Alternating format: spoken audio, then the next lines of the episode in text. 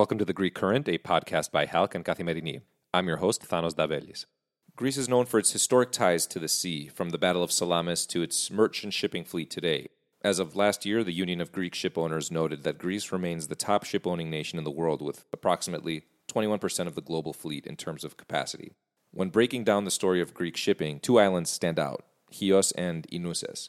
Steven Tagle joins me to discuss his latest in depth report from both islands that breaks down how these two islands have come to lead the world shipping industry and how sea trade became Greece's version of the American dream.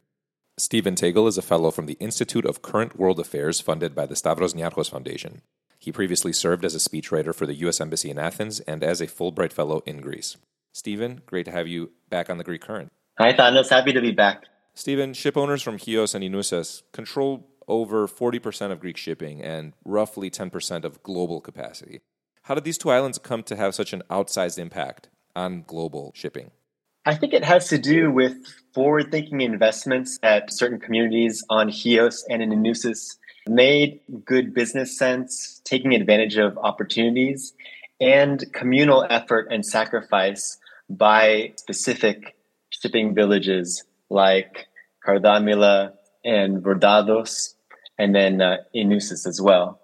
Chios has always had a very strategic location between the Mediterranean and the Black Seas and Asia Minor. So shipping and trading for the inhabitants of Chios has always gone hand in hand. They've been profitable and complementary industries since antiquity. And after the massacre of Chios in 1822, many inhabitants from Chios fled to islands like Syros or to Piraeus, and those two places became maritime and trade centers as well.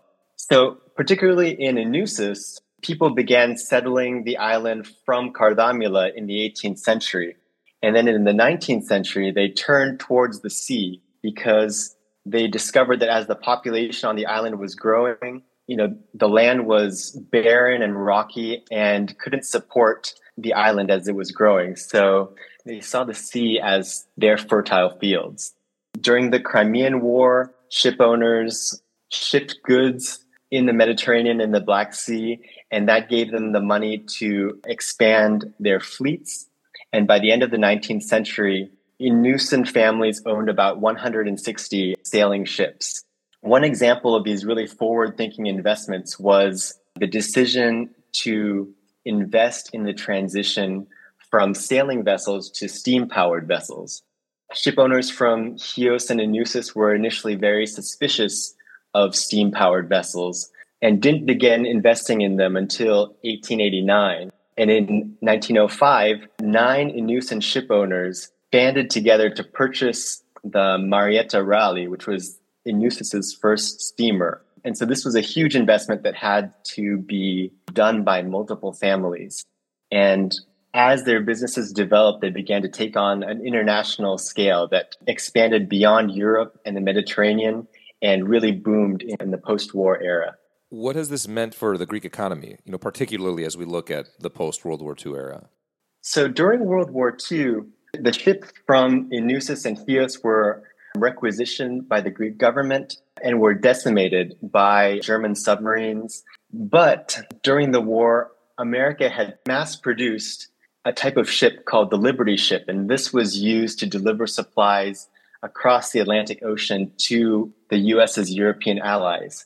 And after the war, the US sold 100 of these Liberty ships to Greece in order to help it rebuild its fleets. And these were sold at very, very low prices to Greece and other allies. Ship owners from Chios and Oinousses together bought 41 of the 100 Liberty ships. And this was sort of the yeast that they used to rebuild the Greek fleet. And so I was really excited to be able to visit the SS Hellas Liberty, which is docked at Piraeus, and it's one of only three remaining Liberty ships. And so then in the post war period, maritime trade increased sixfold. And this was largely due to the increased transport of petroleum. We had the Golden Greeks, as they were called, Onassis and Niarchos, during this period, who made their wealth with oil tankers. And then also, ship owners from Chios and Oinousses have historically invested in the transport of dry cargo. So they invested in bulk carriers transporting grains, coal, lumber. So dry cargo also increased multiple fold in the post war era. And Greek ship owners built ever larger vessels, first in Japan, then in South Korea and China. And as economies became more global, the growth of Greek shipping was riding on this wave of globalization. And as the Greek fleet has grown, shipping capital has flowed into Greece from abroad. And while it's debatable what percentage shipping contributes to Greece's GDP on the whole, the industry and investments by Greek ship owners have been a significant source of the country's development. Steven, moving us from Chios, you covered some of the most exciting energy developments in the Balkans while living in Alexandroupolis, which is becoming crucial for the region's energy security and for diversification away from Russian natural gas. Is Greek shipping set to play a key role in addressing these issues as well? Yes, Thanos. Greek ship owners and Chian ship owners are leading the way in the transport of natural gas. Chian ship owners, especially, have been investing in LNG carriers since the early 2000s. And Greek ship owners control about one fifth of the global liquefied natural gas carrier fleet. I was also really interested to learn that Chian and Chios linked companies like the Angelicoussis Group, the Livanos family, and the Prokopiou Group control a large portion of Greece's LNG fleet.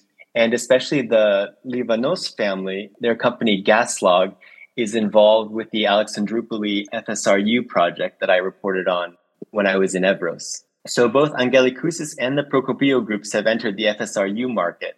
And in 2021, Prokopiou also acquired the Skaramangas shipyards near Piraeus, which is a really strategically significant investment considering that Piraeus is now owned by uh, the Chinese. In total, the capacity of the Greek owned fleet has grown 45% since 2014.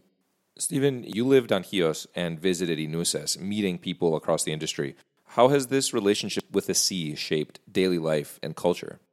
The history and the tradition of seafaring and ship owning still has a large imprint on the culture of Chios and Oinousses. I could see that especially when I went to Oinousses for the celebration of Agios Nikolaos. He's the protector of seafarers and the patron saint of the island of Oinousses. That day, the whole village came out and people came from Athens back to Oinousses to participate in the day long celebrations and to walk the icon and the relic of the saint through the village and to bless all of the schools, the Merchant Shipping Academy, the Coast Guard.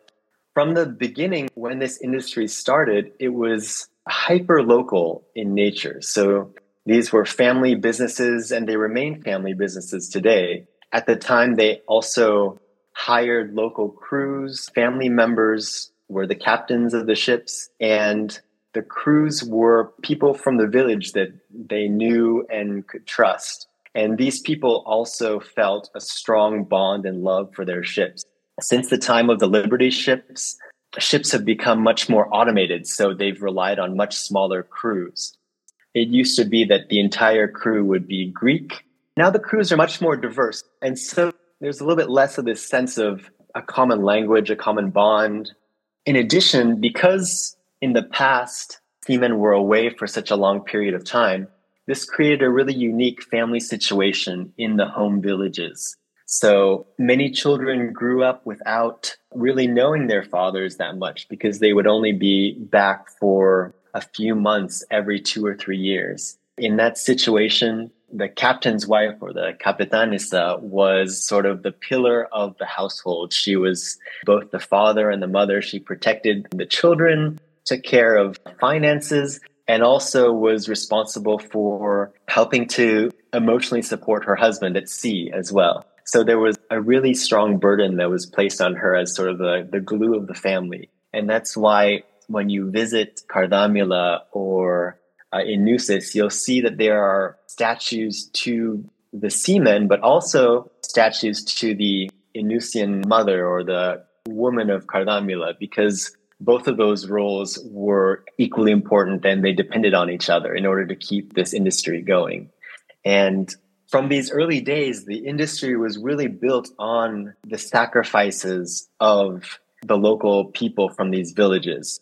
The captains went away for years at a time and they endured loneliness and hard seas in order to provide for their families and to know that the money that they were able to make at sea was much more than they'd be able to make on land. And through their work and their sacrifice, through the loss of hundreds of seamen during the war period and also in the early days of shipping, these communities were able to build up the industry that they have now.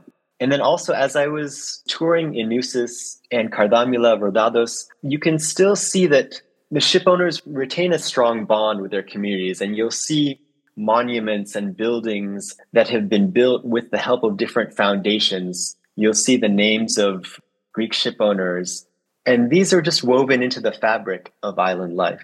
Steven, I want to wrap up with an interesting observation you made in your piece. You know, you described this dream of Greek shipping that we saw in the 19th and 20th century that's driven the industry to where it is as akin to the American dream. How are these two similar and, you know, is this still the case today? I think that in the early days of shipping, when the business was hyper local, there was this sense of equal opportunity. Shipping was seen as a way to rise from humble beginnings to the very heights of wealth and status and international recognition. The Golden Greeks had sort of attained these mythic proportions. And it used to be that by starting out working aboard a ship, you would rise through the ranks, become a captain, and then eventually springboard into ship ownership. Ship owners shared information. In the early days, families were able to mimic investments that their neighbors had made and kind of through the same business practices, they were able to build their own business. And these families sort of worked in synergy together. They intermarried. So throughout the 19th and 20th centuries, you have the Greek shipping industry coming of age. In addition, a lot of risk was involved as well. So as these Chian shipping companies have grown into global entities that are fueled now by international capital, in some ways, like the American dream, this dream of rising up the ranks and becoming a ship owner has become a little bit less attainable, a little bit more complicated. However, the disruptions of the 20th century created these opportunities for the industry to grow through calculated risks. And I think that the disruptions of war and the disruptions of the, in the energy landscape that we're seeing now are providing similar opportunities. As a result of the financial crisis, a lot of young people are turning back towards the sea when I visited the Merchant Shipping Academy on Oinousses, I spoke with the head of the school and some of the students, and it was really interesting to hear how interested young people were, especially in doing educational trips aboard LNG carriers. So I think in a period of real uncertainty, shipping continues to provide a very high standard of living, a dependable income. And now some of the hardships of being at sea for long periods, the lack of technology, these things have been lessened to some degree. So the level of hardship has been lessened a little bit. And so shipping, in a way, it provides a stability and a lucrative income that's really attractive to younger generations now. And as you said in your intro, Thano, Greeks have the sea in their blood and their ability to improvise, to change course and adapt to the unpredictable demands of the sea serves as a competitive advantage. And I think that's something that we'll continue to see going forward. Steven, it's been great chatting with you. Thanks for joining us again. Thanks, Thanos. In other news, the head of Greece's largest opposition party submitted a censure motion against the conservative government on Wednesday, accusing Prime Minister Kyriakos Mitsotakis of orchestrating mass wiretaps of political allies and foes. The case, still under investigation by prosecutors, emerged in August when Nikos Androulakis, leader of the Socialist PASOK party, Greece's third largest, said the country's intelligence service tapped his conversations in 2021. Alexis Tsipras, the former prime minister, said his successor was the mastermind behind mass surveillance of politicians, journalists, and security officials. The Greek government has denied any wrongdoing or knowingly wiretapping anyone. Finally, the world's first factory to produce the new third generation photovoltaics, which can deliver electricity from almost anywhere the sun shines, will be created in Thessaloniki, northern Greece, as part of a major European project. At the same time, a second flagship project is being developed in parallel to upgrade a pioneering laboratory into a frontline research center, turning Greece and especially Thessaloniki into a global hub in the field of organic photovoltaics and nanotechnology. The European project for the production plant is called Flex to Energy, with a budget of 21.2 million euro and the participation of 14 industrial and research organizations. That wraps up today's episode of The Greek Current. Thanks for tuning in.